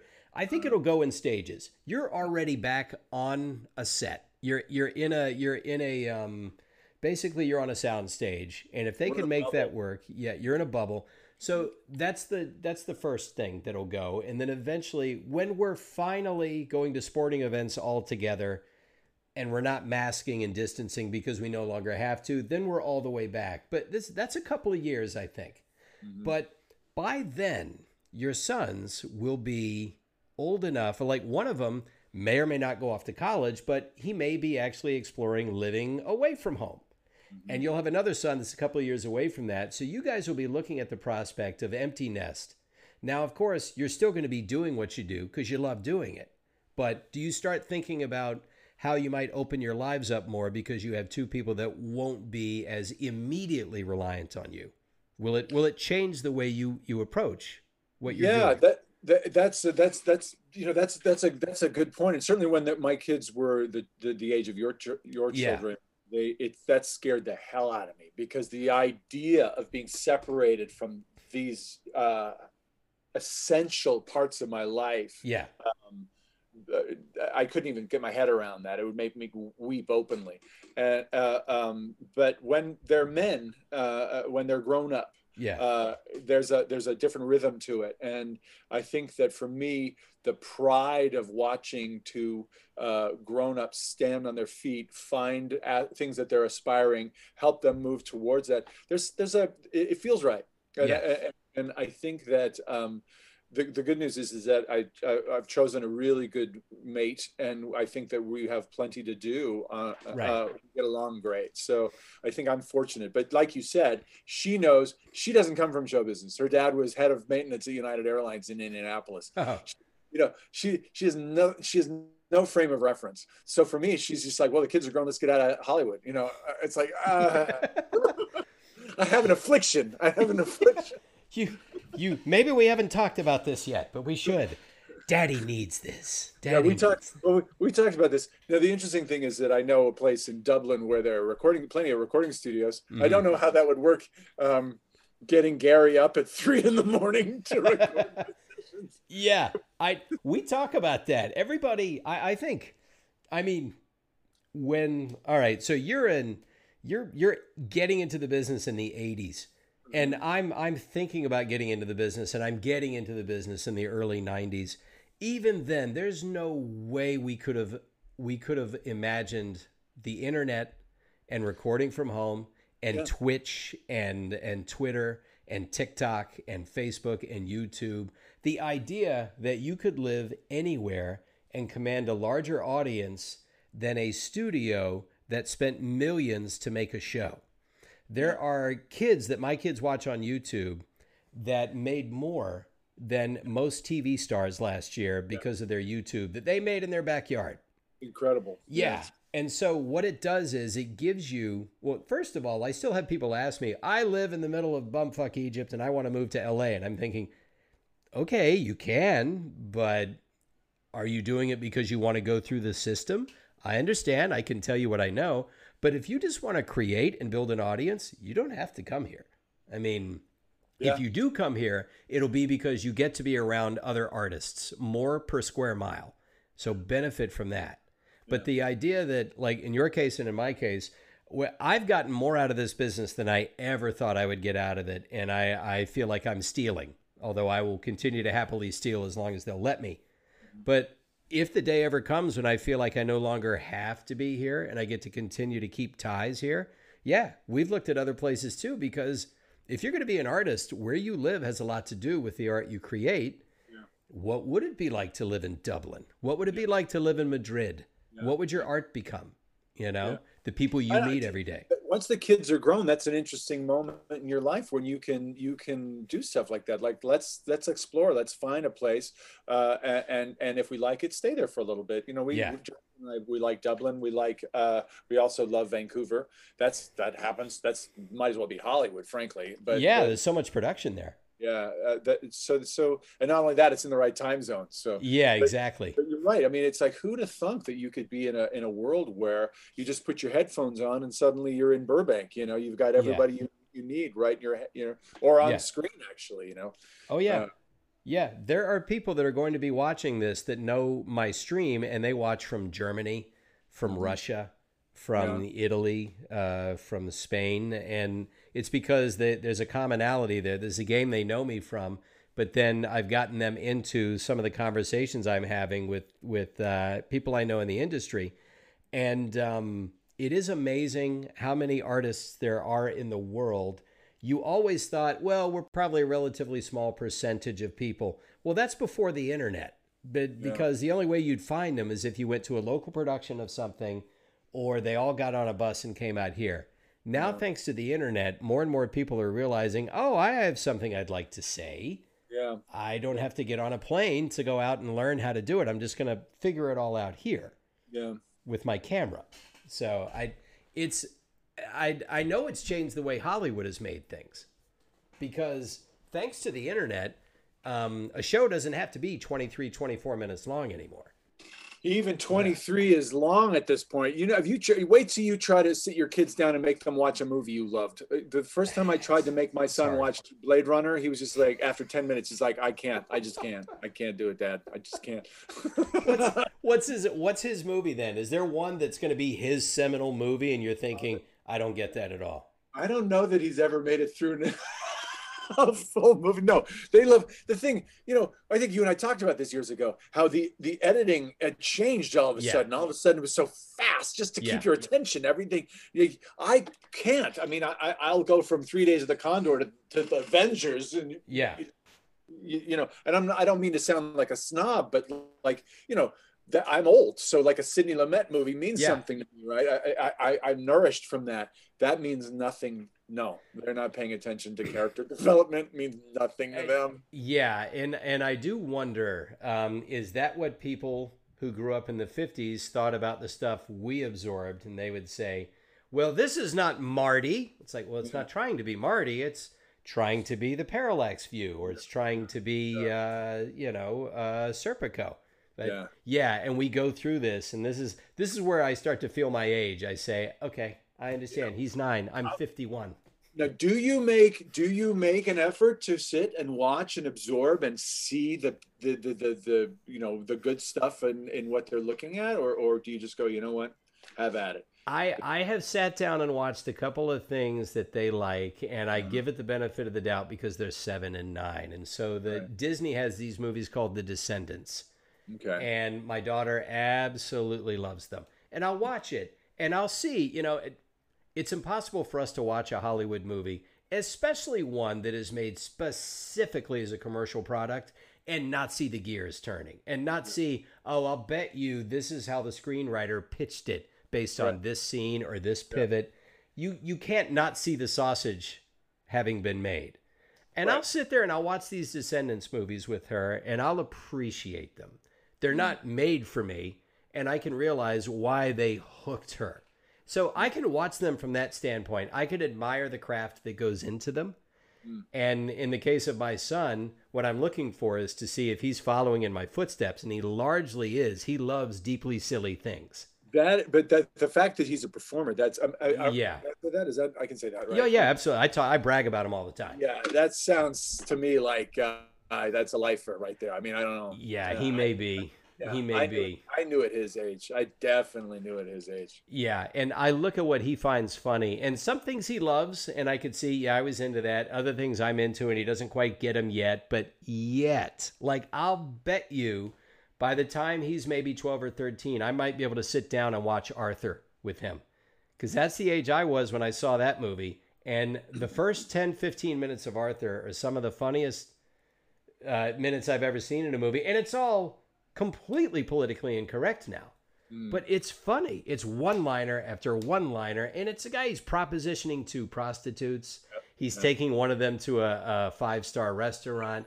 He's waking up the next day with a hangover. And, and my wife won't watch the movie because she thinks it's sad. It's like, he's a sad man. I says, I know, but he gets better and it's funny. Wait, yeah, wait till she sees Arthur too. That's uh, yeah. that- that's really sad. The- the- I tell you, the dialogue. The, the, you know, I, I really do appreciate good dialogue, Yeah. and that, the dialogue in that movie is just dynamite. Really, just dynamite. It is. And I I don't know like I find more of a disconnect with music with them. they'll listen to things that I think is literally noise. It's I, I actually don't detect a melody. Somebody's just screaming. I don't get it. They love it. I'll put on one of mine and they go, oh no. And I'm immediately the lame dad. There's a bigger disconnect with music than there is with visual media. I don't know why. That's how it's working out for us so far. Yeah. So no, that's true. And uh, my kids were your your kids' age. The music they would listen to just was yeah, I mean like something from a video game.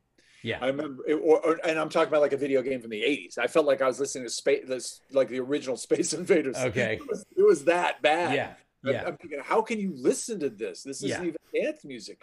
Uh, yeah, I, I don't even at this point. My youngest just watches YouTube because that's Uh-huh. about his attention span, yeah, and and the fact that it's all on demand is just, yes. you know perfect for him. I don't know what I would have found on YouTube if I had been that age. I mean, all the wrong things, I'm sure. Of course, yeah. Yeah, Yeah. yeah. My son and I do have one movie that we share that is it has become our movie, and it is a deeply silly movie, but it's Pixels, Adam Sandler. And this is not, you know, it's a movie that's it's a really silly movie. It's aimed almost completely at kids, and it's a movie that on my own I might never have bothered watching except for the nostalgia of the old video games that are in it. My Right. son absolutely loved it, and I happen to be watching it with him, and it is now our perennial movie that we will sit on the couch together. We will watch it all the way through, and it is a bonding experience. And so that's what that movie has become. And this is this is the first time I have noticed that a movie can be that for me. It's Yeah. like talking sports, uh, uh, uh, like talking sports in the old days. Now, what I got to do is I got to find something that'll connect me with Jocelyn because we just cannot watch the same stuff anymore. Oh, We've really? got- it's like if I'm not willing to sit down and watch, you know, three episodes of 90 Day Fiance. really? and then I, I- was like, "Hey, I discovered this octopus movie. You know, my my teacher, the octopus. She tried it for like five minutes. She's like, eh, No. uh, There's no there's no genre you can at least settle on? Not yet. No, no. We're, I mean, and the, the quarantine has really, you know, really brought shone a light on that. That you know, at the moment anyway, it's not like we're Mhm. both like binging The Office. We did actually early on. We binged the same things, right? We were, but she like I love Curb Your Enthusiasm. I Uh-huh. binged that. She again, she's like, oh no, something bad's gonna happen to him. Yeah. Well, yeah, it's supposed to. Yeah, Yeah. and then he's gonna hey, Part of fun. It's it's the formula. Watch, watch how he makes this impossible for himself, and then digs it even deeper. I Yeah. could, I, yeah, that's the that shows the cure for what ails me. But the octopus, by the way, my teacher, the octopus. Have you seen it yet? No, I have not. You'll never eat octopus again. Okay, I, I did not realize that they were as intelligent as dogs and cats. And I know uh, that they are they are sinister in how intelligent they are. There you you realize that in the court this this documentary filmmaker who is all free diving he's not, not scuba diving he's free diving. So he's got Uh-huh. to be holding his breath for three minutes at a time to get to know this this octopus over the course of i think like a year and a half. Oh wow. and you literally are watching the intelligence of this animal connect Uh, with the human being. It's uh it's pretty remarkable. And it's a real tearjerker. I mean it's a hell of a movie. I have heard stories of octopi in pet stores. You must have heard this. Mm, no In pet stores, when they lock up at night and they go home, the octopus gets out of its tank, goes to where the fish are, gets in, eats a few, gets back into its tank. not surprising that's pretty amazing Not- yeah, and and I thought that is that's that's creepy, is what that is. Because imagine if you're the night guy who's cleaning and you look around like, wasn't there an octopus in there? And you just hear this. yeah It's like I'm gonna. I don't think the place needs to be that clean tonight. I'm gonna go. True. I've seen Alien. I don't like the way this is going. True. Yeah, the documentary we talked about that is stuck in my head, and I'm gonna watch it again because I think I need to. Is the Social Dilemma? Yeah. That's the one I wish required. Yeah. everybody, people. I know it's gonna sound like I'm preaching. We need to understand these more. Yeah. We we don't. We don't. I, I wish people understood how networks program and how uh, and how social media uses algorithms to determine what you're going to see next.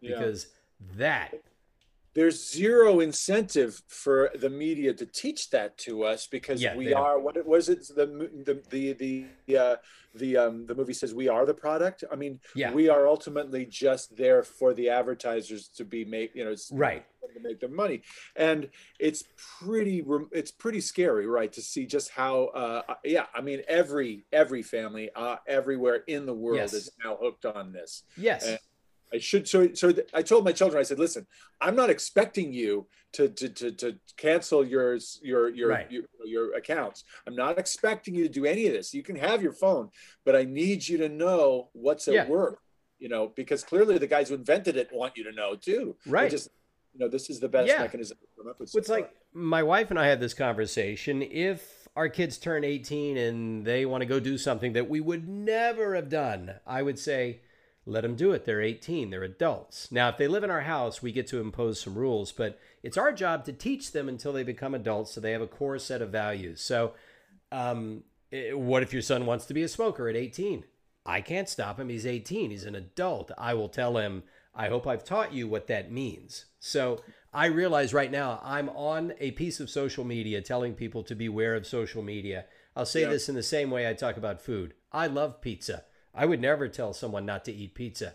I would tell them not to eat it every day of the week. I would say you might be in for some health complications if you do that. So here I am using social media to say, you know what? I don't think enough people understand how this is made and what might have brought you to watching this interview. The reason why you were brought to watching this interview is either A, because you're a subscriber to my channel, or B, because you liked something and the algorithm said, oh, if you like that, maybe you'll like this, and it put it in front of you. You selected a video that put you on a path to seeing another video. And without knowing it, you're creating a bubble of uh, stimulus, uh, of stimuli that is coming. And the algorithm is predicting what you're going to like next. It keeps you there. And as they say in the movie, at first they say you're the product, and they actually say, you know what? Actually, what they're selling is not you, it's what they think your behavior is going to be in the future. So we think based on all these choices you've made, you're now going to go here and uh, advertisers will pay for that information. They're actually selling the information of your behavior. And if an advertiser has that information, or actually a, a media company has that information, then based on your behavior, they know exactly what products to put in front of you when you're on social media.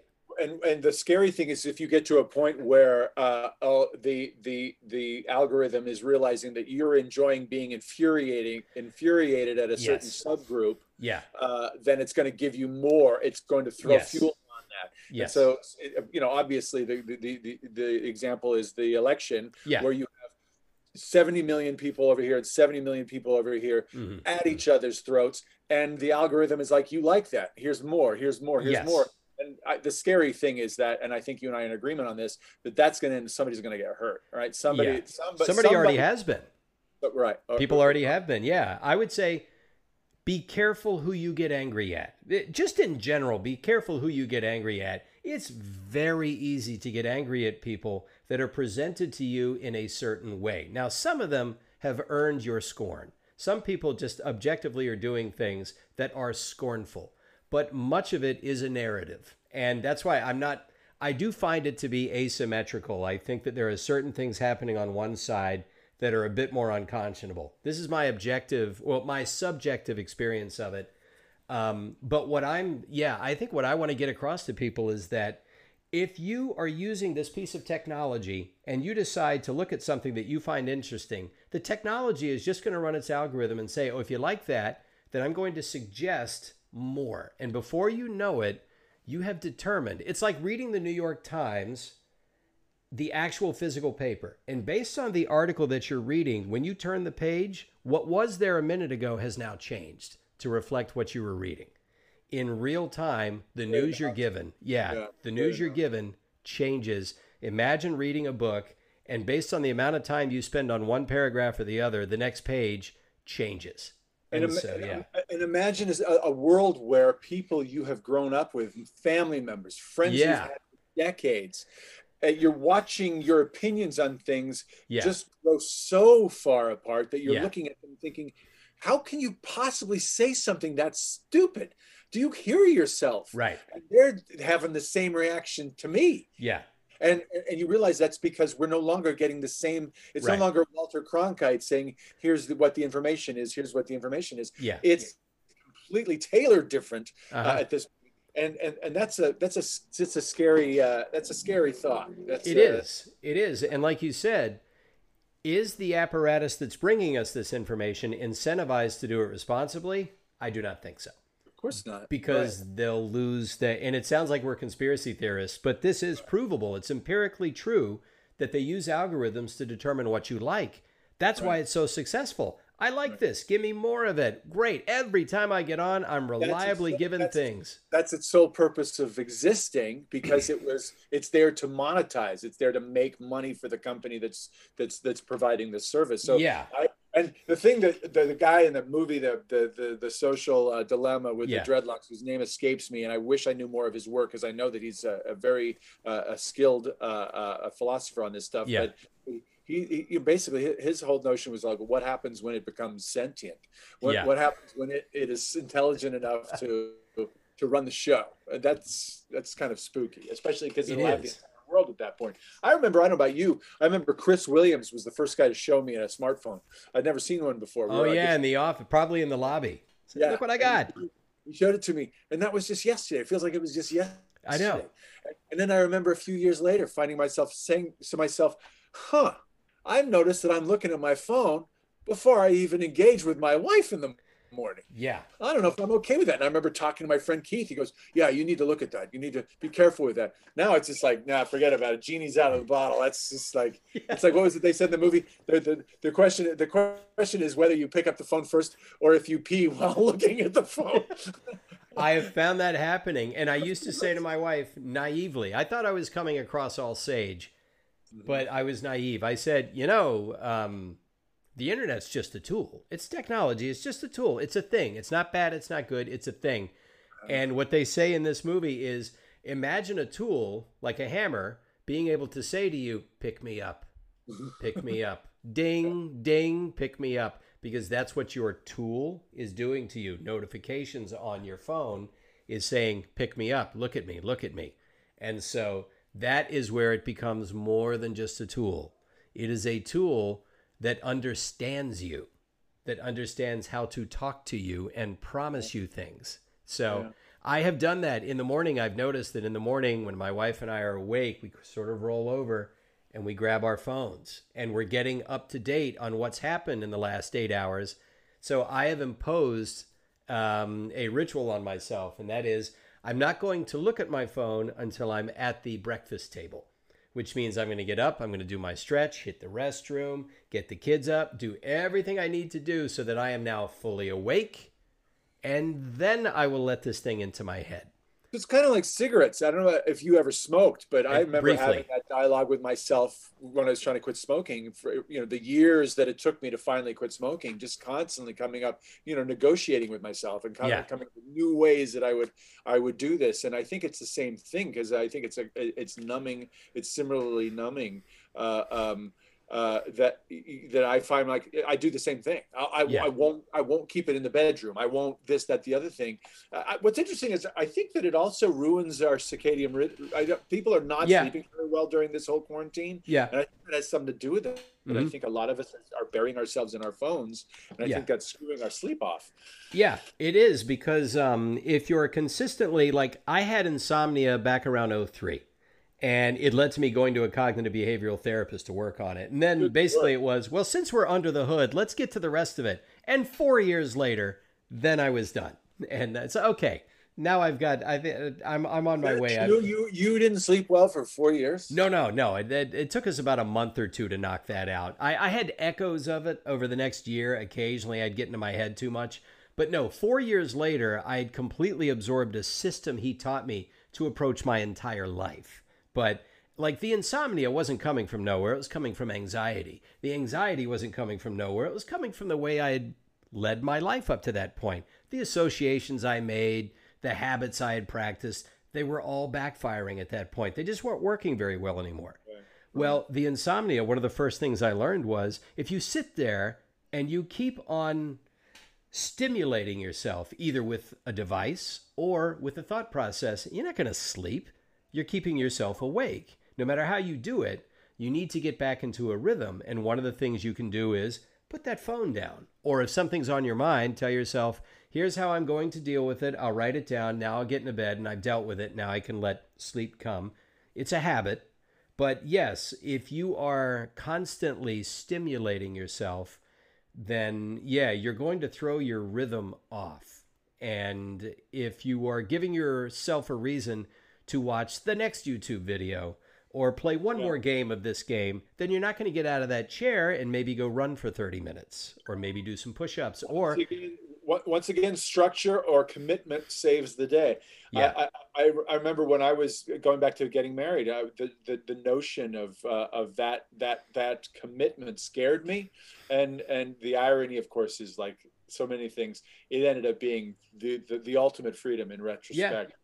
That gave yeah. The, it, I think that what you're describing is a structure. Yeah uh, uh, which I think is necessary, especially in in this whole quarantine thing. We've been left with so much, uh, uh um, yeah, so so much lack of so so much yeah. Uh, up in the air, so much uncertainty. No wonder, actually, that I because I have had moments where I will wake up at three in the morning for weeks on end, and yeah. I'll be wide awake, wide awake. yeah, you lay there for hours, and you go, God, I'm gonna have to be at work in an hour.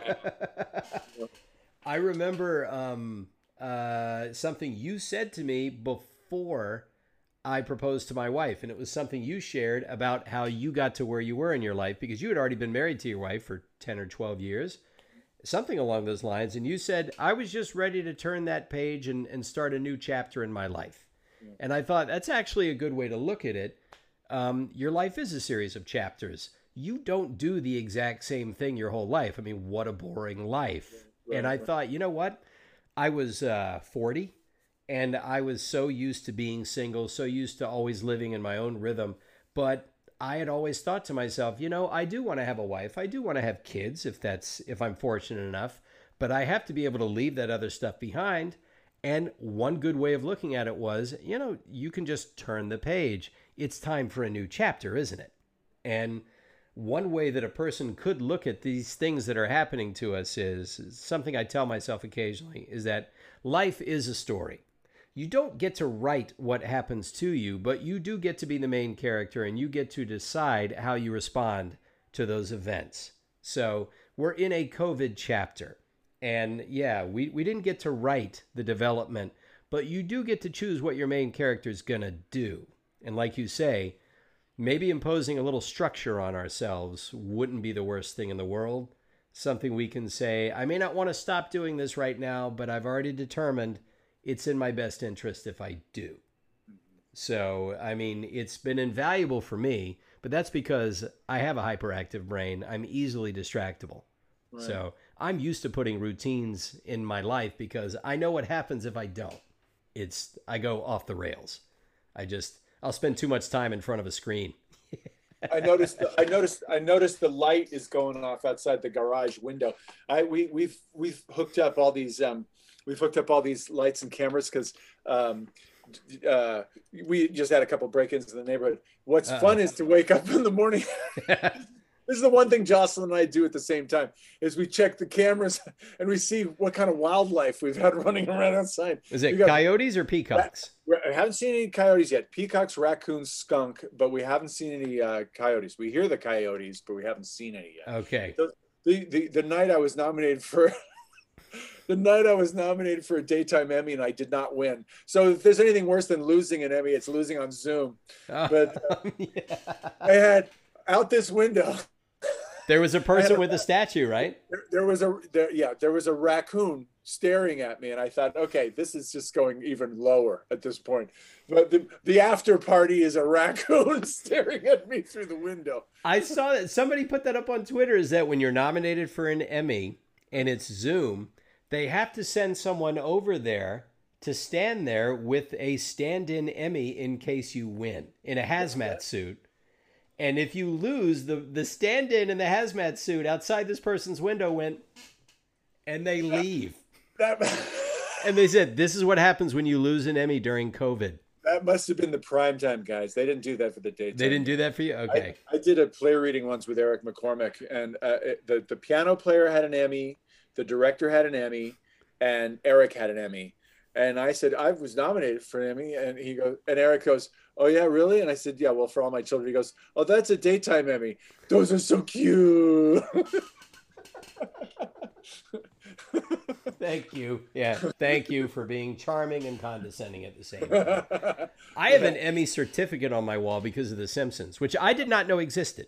I did not know. I know that if you get nominated, they send you a certificate of this is your proof that you were nominated, right? Mm-hmm. So for this, because I had a uh, I had a part in the episode that won for best animated series. They submit an episode, and so I was thrilled when the show won, and I thought, eh, great, great for the team, great for everybody that worked on it. That's wonderful. And then they said, oh yeah, you're you're getting a frame certificate. I thought, really? Because yeah, you were in the final cast list for the episode. So I have this thing up on the wall, and I treat it like it's an Emmy. It's like, look, this is as close as I'm gonna get. A good looking certificate. Yeah, it's a damn good looking. It's right next to my You know, won't- cells. it probably won't be the last uh, uh, certificate. That- well, you never know. You never know. One can only hope. So, anyway, uh, James Patrick Stuart, this is awesome catching up with you because it's COVID. We don't actually get to hang out. yeah, it's been a lot. And um, it's just nice to see that you're still, well, first of all, you look exactly the same. So, as I don't know how that happens. I mean, yeah, I know you decided to start doing CrossFit and now you're in amazing shape too. I I, uh, I I had to keep up with my son. My 14 year old looks like Tarzan. Honest to God, he Yep. works out like a fiend, and uh, that I was yeah. I, I it helps if you're going to work on daytime. Yeah. Um, but, Yeah. uh, yeah. yeah, a lot of ugly people on daytime that you don't have to worry about how you look, huh? He said as he goes out the room to go get two barbecued uh, beef sandwiches from Chaps uh, Pit Barbecue, in Baltimore, Maryland. Uh, That's the they- only thing I would want to do. Is like, would you ever want to be young again? Only for the metabolism. I don't want to repeat any of my other mistakes. But the metabolism, eating a pizza and not weighing an ounce heavier the next day, yeah, I'll take that. Yeah, Yeah. yeah. So Eat- yeah, eating, being able a chance to eat my way across Natchez, Mississippi, with impunity would have would mean a lot to me.